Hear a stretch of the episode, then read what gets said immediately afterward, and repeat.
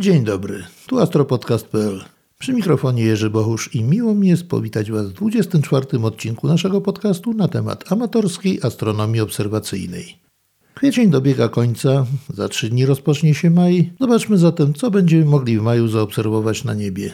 Zacznijmy od tego, że 2 maja, w samym środku długiego majowego weekendu, obchodzimy Dzień Astronomii. Takie święto zarówno dla zawodowych astronomów, jak i dla nas, amatorów. W końcu obserwujemy niebo, interesujemy się astronomią. Przyswajamy sobie wiedzę astronomiczną, więc w jakiś sposób też, mimo że nie zawodowo, ale też jesteśmy astronomami. Dlatego możemy sobie spokojnie świętować tego dnia na równi z zawodowcami. Z wydarzeń na niebie warto zwrócić uwagę na to, że z 4 na 5 maja będziemy obserwowali maksimum roju meteorów Eta Aquarydy. Jest to rój związany z kometą Haleja. Są to jest szczątki, takie odpady, które zostają, rozsypują się po orbicie. Mimo, że oczywiście kometa Haleja jest nadal zdrowa, duże jądro ma, ale wraz z gazami wypływającymi z warkocza również wylatują jakieś większe, mniejsze cząstki, które rozsypują się po całej orbicie, zwłaszcza w pobliżu peryhelium, a potem rozciągają się na całą orbitę. Jeżeli Ziemia przecina orbitę takiego roju, orbitę komety, wpada w rój tych cząstek, co daje piękne zjawiska gwiazd spadających. Maksimum tego roju, jak już mówiłem, przypada na noc z 4 na 5 maja o godzinie 21 UTC, czyli o 23 czasu naszego. Jednak obserwacje możemy zacząć już teraz i jeszcze przeprowadzać się aż do 28 marca, kiedy to prawdopodobnie Ziemia definitywnie wyjdzie już z obszaru, w którym występuje ten rój. To, że maksimum przewidziane jest na noc z 4 na 5 maja i nawet godzina jest dosyć dokładnie powiedziana, to wcale nie oznacza, że tak będzie. Wiadomo bowiem, że cząstki meteorowe, czyli meteoroidy, nie rozpraszają się po swojej orbicie równomiernie. Są obszary w większym zagęszczeniu, są mniejszym. Różnie to bywa. Jeżeli, jeżeli Ziemia będzie przechodziła przez obszar o mniejszym zagęszczeniu, nie zobaczymy ich za dużo. Jeżeli przez większy, może być nawet 50 meteorów na godzinę, a nawet więcej. Czasami nawet do setki dochodzi. W tym roku przewidywana jest to w maksimum około 85 meteorów na godzinę, czyli liczba godzinna wynosi około 85, a to znaczy, że co minutę powinniśmy zauważyć meteor z roju Eta Aquarydów. Drobny fragment jądra komety Haleja, który samodzielnie wędrował sobie po orbicie, aż wreszcie trafił na Ziemię i spalił się, mówiąc potocznie, w jej atmosferze. Te meteory są szybkie, około 66 km km na sekundę lecą, dają dosyć długie, jasne, białe ślady. Jeżeli kogoś interesują meteory,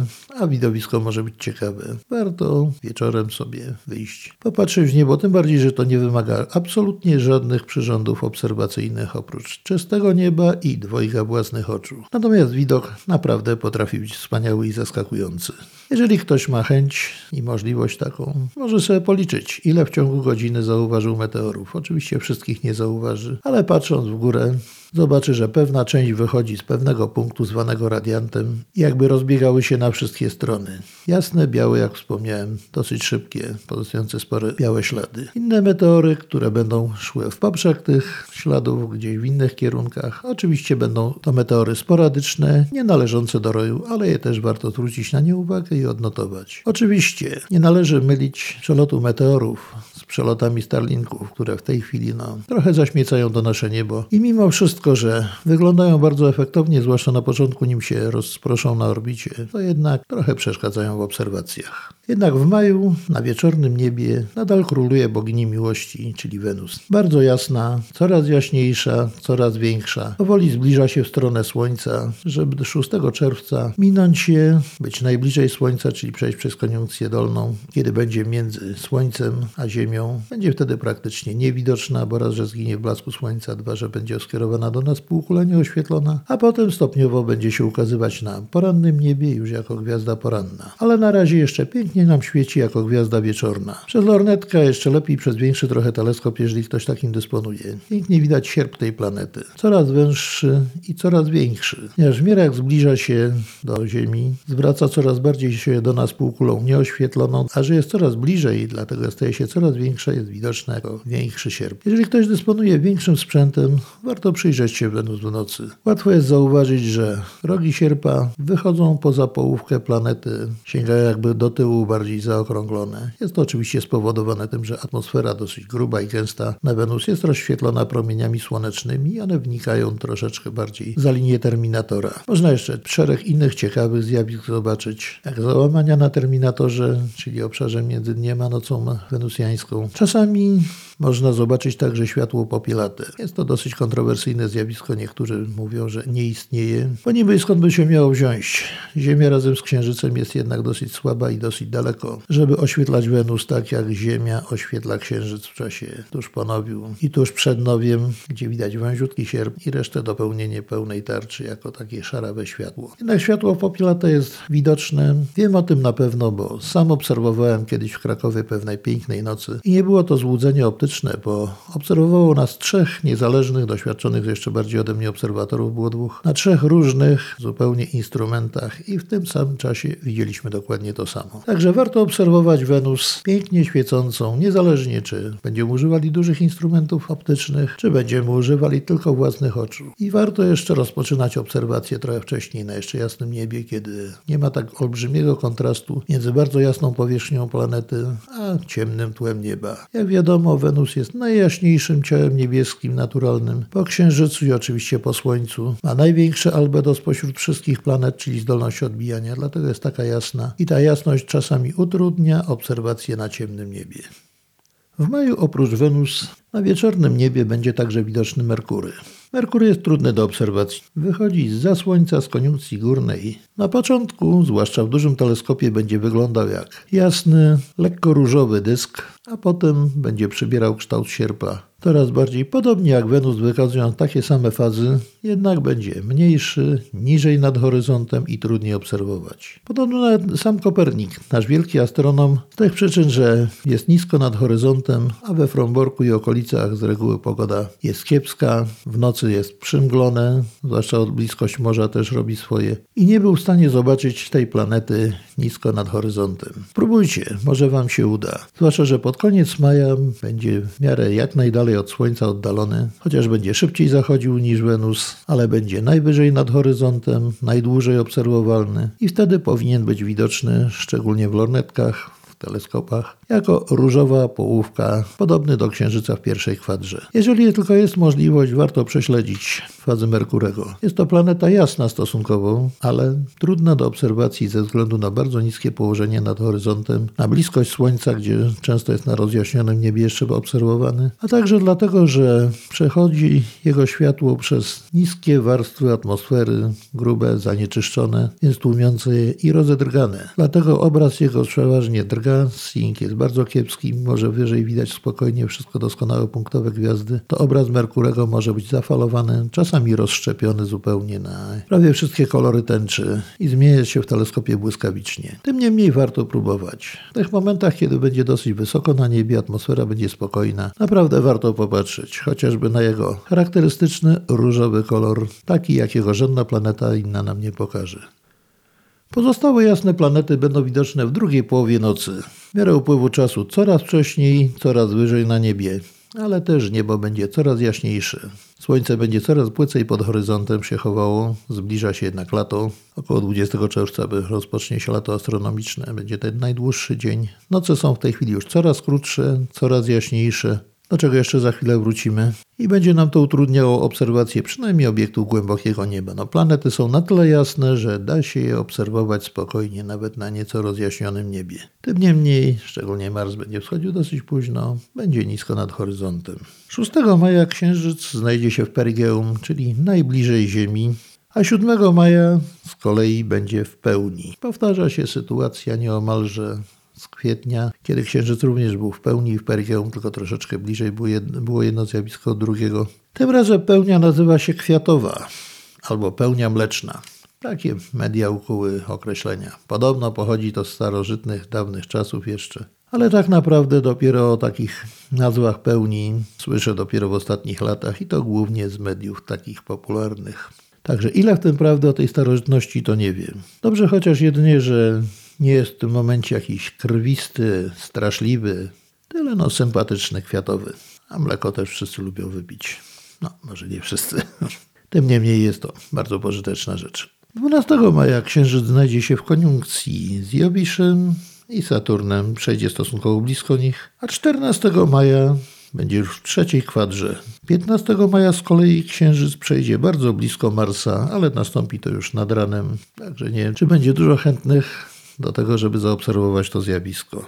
25 maja nastąpi nów księżyca i bardzo dobrze. Za chwilę też wrócimy do czego. A 30 maja dopiero będzie pierwsza kwadra. I to wszystkie praktycznie takie zjawiska, powiedzmy to datowane, które będą występowały w maju. Oczywiście nie wszystkie są to zjawiska jeszcze, bo jest dużo, dużo wiele innych, a wybieram troszeczkę też bardziej subiektywnie pod kątem tego, co mnie najbardziej interesuje.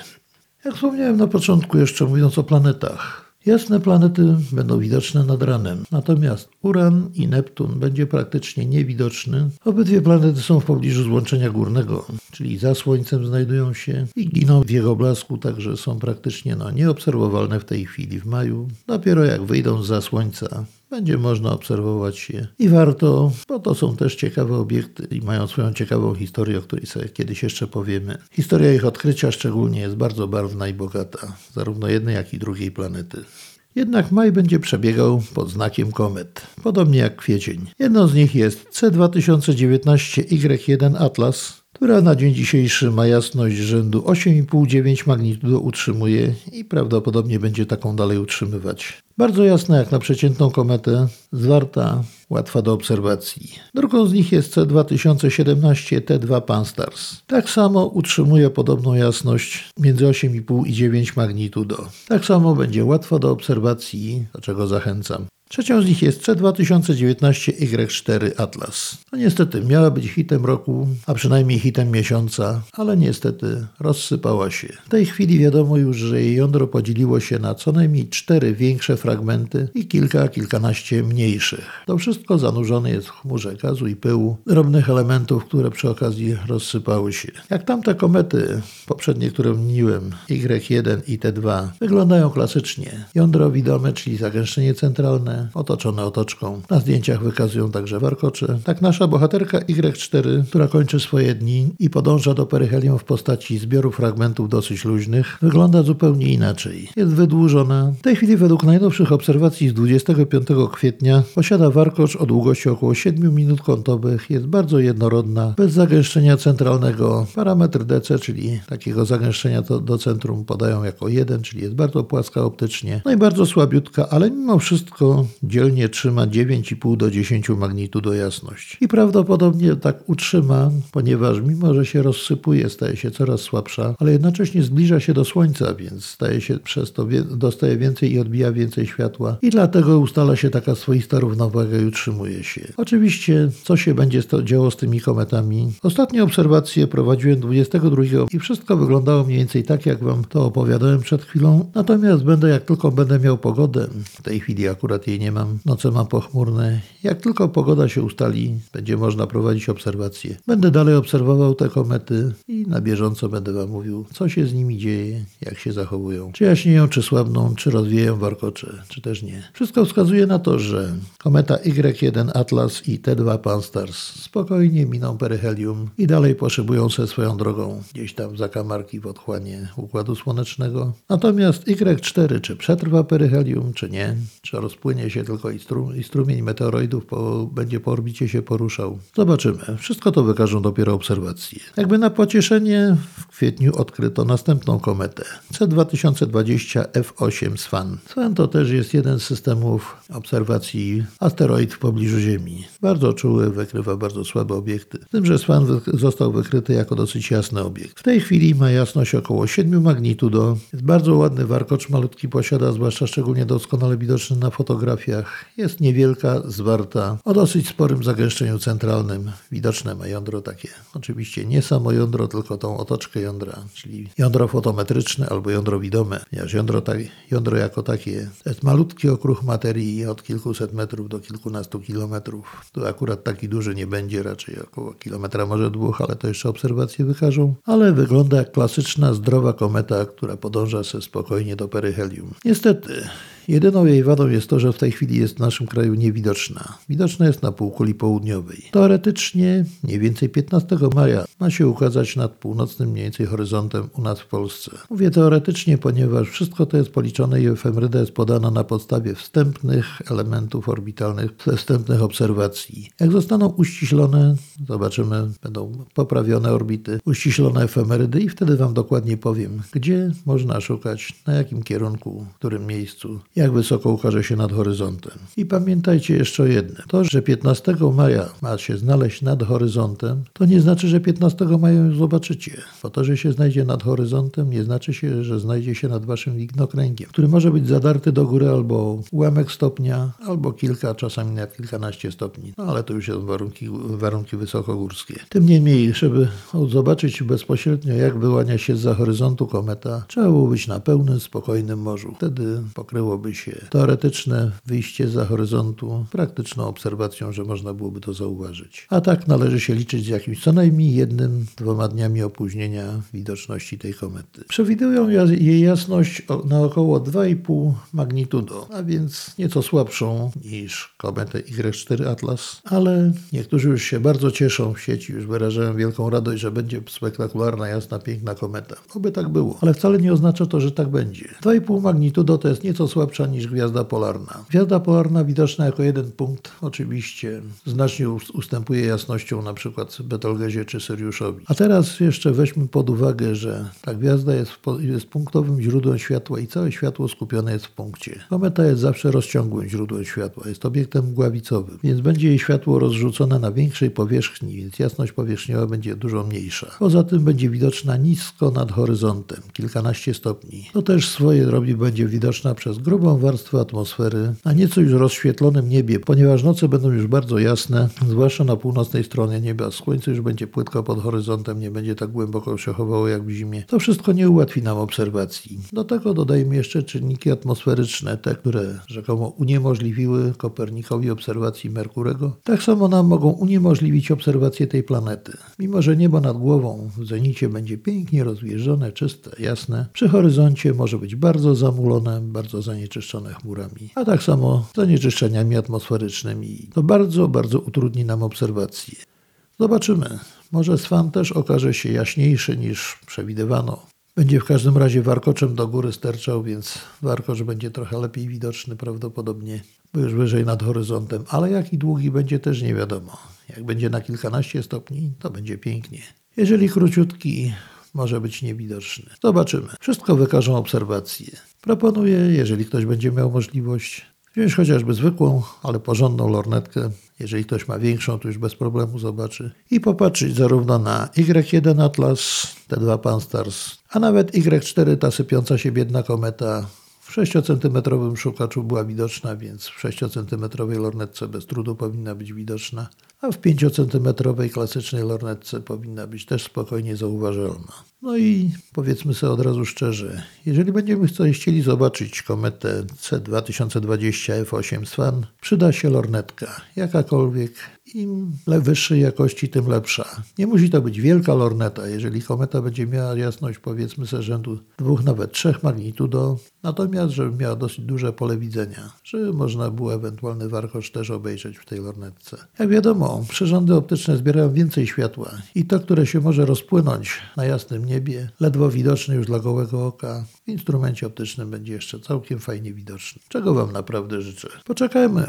Może jeszcze jakaś kometa, jeszcze jakąś kometę odkryją. Nikt się nie spodziewał, że Swan będzie odkryty. Nastąpiło to tak niedawno. Jak widać w astronomii często zdarzają się niespodzianki. Zarówno te niesympatyczne jak rozpad komety Y4, jak i te sympatyczne, czyli odkrycie komety F8, która może nam chociaż trochę zrekompensować widowiskowo utratę komety Y4. Ale czy tak będzie, to rozstrzygną dopiero obserwacje. Na razie Wam tylko mówię, co może być, a jak będzie, będę obserwował, będę Wam na bieżąco mówił i naprawdę gorąco zachęcam Was do obserwacji tych wszystkich komet. Jak tylko zdołacie, będziecie mieli satysfakcję gwarantowaną. Oczywiście oprócz komet, planet Księżyca można codziennie obserwować Słońce, ale to już jest inna bajka. Troszeczkę sprzęt musi być inaczej wyposażony do tego. A w nocy jeszcze można między lwem, panną, warkoczem Bereniki i dalej aż pod Psygończe obserwować gromadę lokalną galaktyk, znaczy najbliższą gromadę galaktyk, gromadę Virgo. Nawet przez zwykłą lornetkę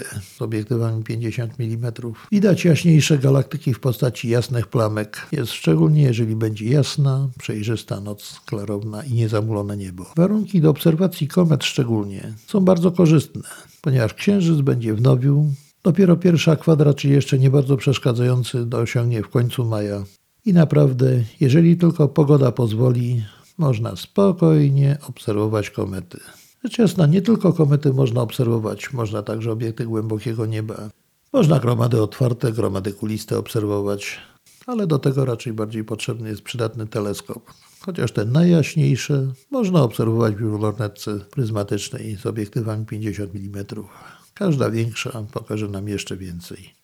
Oczywiście pozostają gwiazdy zmienne, ale to już tym się zajmują bardziej specjaliści, więc nie będę mówił o tym, bo wszyscy zmiennicy wiedzą, które gwiazdy obserwować, które jak się zachowują. A jeżeli będziecie, będziecie się tym interesować, to ja kiedyś zresztą zrobię program o tym, jak obserwować gwiazdy zmienne, dlaczego są zmienne, ale to już jest zupełnie inna bajka i temat na zupełnie inny, większy cykl audycji. A na dzisiaj to już wszystko. Słuchajcie astropodcastu.pl. Jak zawsze zapraszam Was do kontaktu. Jeżeli macie jakieś pytania, sugestie, chcecie się czegoś dowiedzieć, pytajcie się, komentujcie zarówno w komentarzach na stronie astropodcast.pl, jak też na stronie kontakt tam macie podane adresy mailowe i inne formy komunikowania się, gdzie można się ze mną skontaktować, można wyrazić swoją opinię. A także jestem dostępny na mediach społecznościowych takich jak Facebook, Twitter, Instagram, na profilu Jerzy Bohusz. Wszystkim słuchaczom życzę miłego dnia albo dobrej nocy, zależy od tego, kiedy słuchacie tego. Natomiast wszystkim obserwatorom życzę czystego nieba i udanych obserwacji. Do usłyszenia w następnym odcinku.